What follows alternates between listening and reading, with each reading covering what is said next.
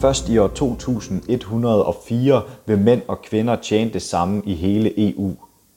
Hvis ikke indsatsen bliver omlagt, vil EU først opnå ligeløn mellem køn i år 2104, viser forskning fra Forbundet for Europæiske Fagforeninger, parentes ETUC.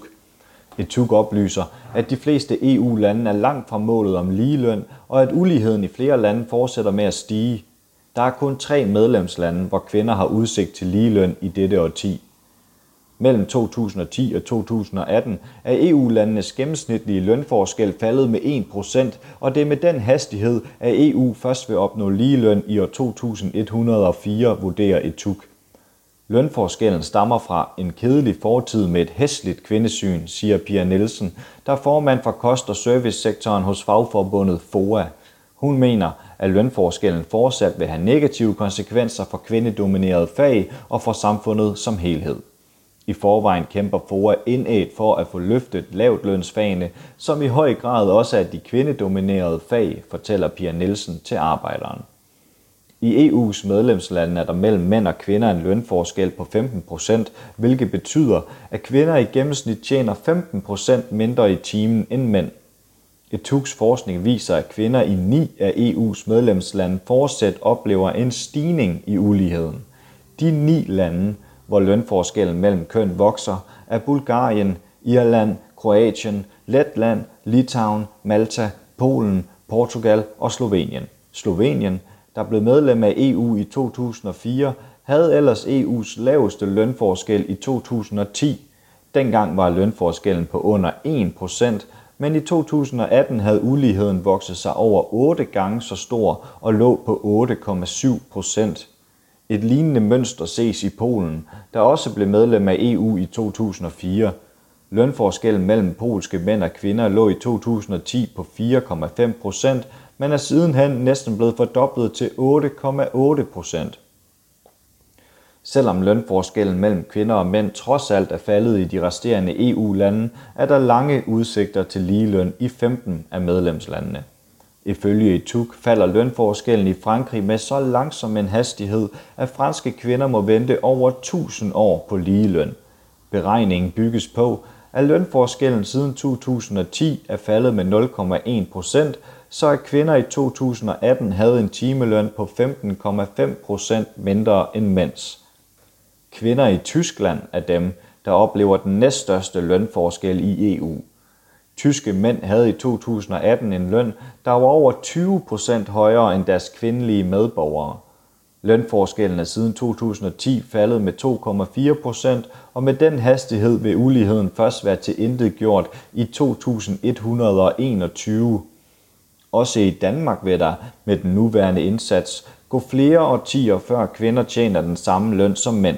I 2010 tjente danske mænd over 17 procent mere end danske kvinder – Forskellen var i 2018 faldet med 2,6 procent og beregnes derfor til intet gjort i 2061. Ifølge ETUCs forskning vil 12 lande i EU opnå lige løn før Danmark. Selvom lønforskellen mellem køn falder i 18 ud af EU's 27 medlemslande, er det kun Belgien, Luxembourg og Rumænien, der med den nuværende indsats vil opnå ligeløn inden for de næste 10 år. Rumænien er det land i, i EU, der i 2018 havde den laveste lønforskel på 3%. Lønforskellen er mellem 2010 og 2018 faldet med en sådan hastighed, at Rumænien vil kunne opnå ligeløn inden for to år. Men ifølge ETUC hænger Rumæniens relativt lave lønforskel sammen med uacceptable lave lønninger for kvinder og mænd. Ifølge handelsplatformen Trading Economics svarer gennemsnitslønnen i Rumænien til omkring 8.000 kroner i måneden. Anderledes ser det dog ud for Luxembourg, der med den nuværende indsats vil opnå ligeløn i 2027, og Belgien, der er på kurs mod at tilindegøre lønforskellen mellem køn året efter i 2028. Gennemsnitslønnen i Luxembourg ligger nemlig på, hvad der svarer til 39.000 kroner i måneden, mens Belgiens månedlige gennemsnitsløn ligger på omkring 27.000 kroner. Inden for EU er det altså kun kvinder i Luxembourg og Belgien, der kan se frem til en lige og samtidig relativt høj løn i dette årti. Sektorformanden hos FOA, Pia Nielsen, stiller sig kritisk over for, at Danmark er blandt de lande, hvor kvinder må vente over 40 år på at opnå ligeløn. Forskningen dokumenterer et problem, som for længst burde være udryddet, siger hun. Det er beskæmmende og ironisk i en tid, hvor vi som samfund diskuterer, hvor vigtigt det er at bekæmpe sexisme, at uligheden mellem mænd og kvinder så står lige der i tørre tal, sort på hvidt, hver gang folk får deres lønsedler, siger Pia Nielsen. Hun fortæller, at lønforskellen stammer fra en tid, hvor kvinden kun var i lønarbejde, hvis manden tillod det. Kvindens rolle var at passe hjem og børn, og hvis kvinden endelig arbejdede, blev det anset som en biindtægt til mandens. I takt med at velfærdsstaten blev opbygget, tog kvinderne arbejde, som lignede det, de udførte i hjemmet, for eksempel sygehjælpere eller barneplejersker. Det blev ikke regnet for noget særligt, oplyser sektorformanden. Da tjenestemandsreformen i 1969 skulle placere offentligt ansatte i forskellige løntrin, kom de kvindedominerede fag derfor til at ligge lavt på listen. De fag, der dengang var kvindedominerede, er det stadig i dag. Ifølge Kvinfos journalist Mette Myrup udgør kvinder 93% af de studerende på uddannelser til sygeplejerske, og på jordmoderstudiet udgør kvinder 100%. Derfor er det mærkbart, at gennemsnitslønnen i Danmark ligger på over 43.000 kroner om måneden, når sygeplejersker i gennemsnit tjener omkring 29.000 og jordmoder omkring 30.000 kroner i måneden.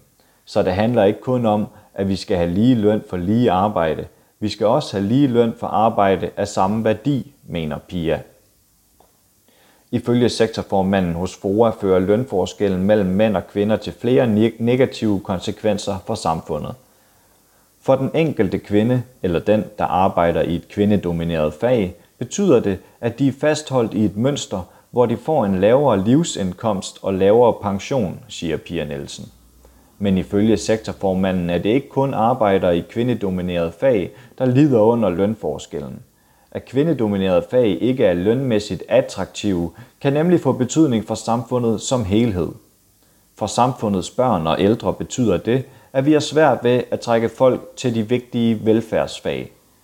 For det er svært at rekruttere eksempelvis social- og sundhedsassistenter til plejecentrene eller pædagogisk personale til vores dagstilbud, hvis man ikke vil anerkende dem med en højere løn, forklarer Pia Nielsen.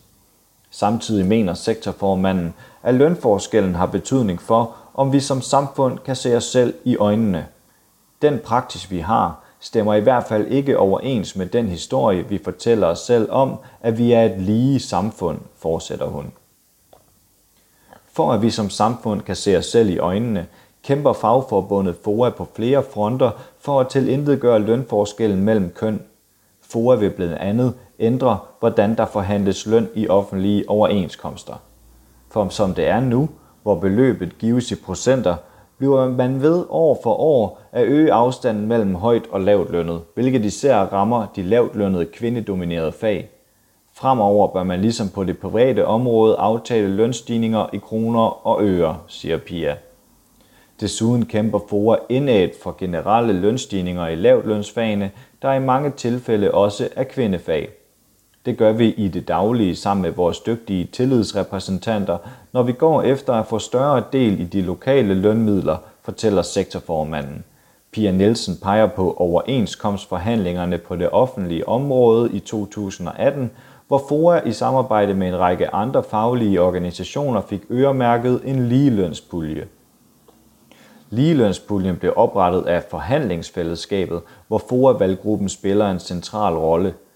Fællesskabet har til formål at repræsentere offentligt ansatte i forhandlinger med arbejdsgivere om løn og arbejdsvilkår. I 2018 oprettede forhandlingsfællesskabets medlemmer en ligelønspulje på 85 millioner til kommunerne og 25 millioner kroner til regionerne med henblik på at fordele dem til de kvindedominerede fag. Men politikerne på Christiansborg bør også hjælpe med at løfte de kvindedominerede fag, ellers vil der gå alt for mange år, før vi opnår ligeløn, slutter Pia Nielsen. Du har lyttet til en artikel fra Arbejderen. Abonner på vores podcast på iTunes, eller hvor du ellers hører din podcast. Du kan også klikke ind på arbejderen.dk for meget mere journalistisk indhold. Du er også velkommen til at følge Arbejderen på YouTube, Facebook, Instagram eller Twitter, samt tilmelde dig Arbejderens daglige opdatering på Messenger. Vil du i kontakt med redaktionen, kan det ske ved at sende en mail til redaktion Tak fordi du lyttede med.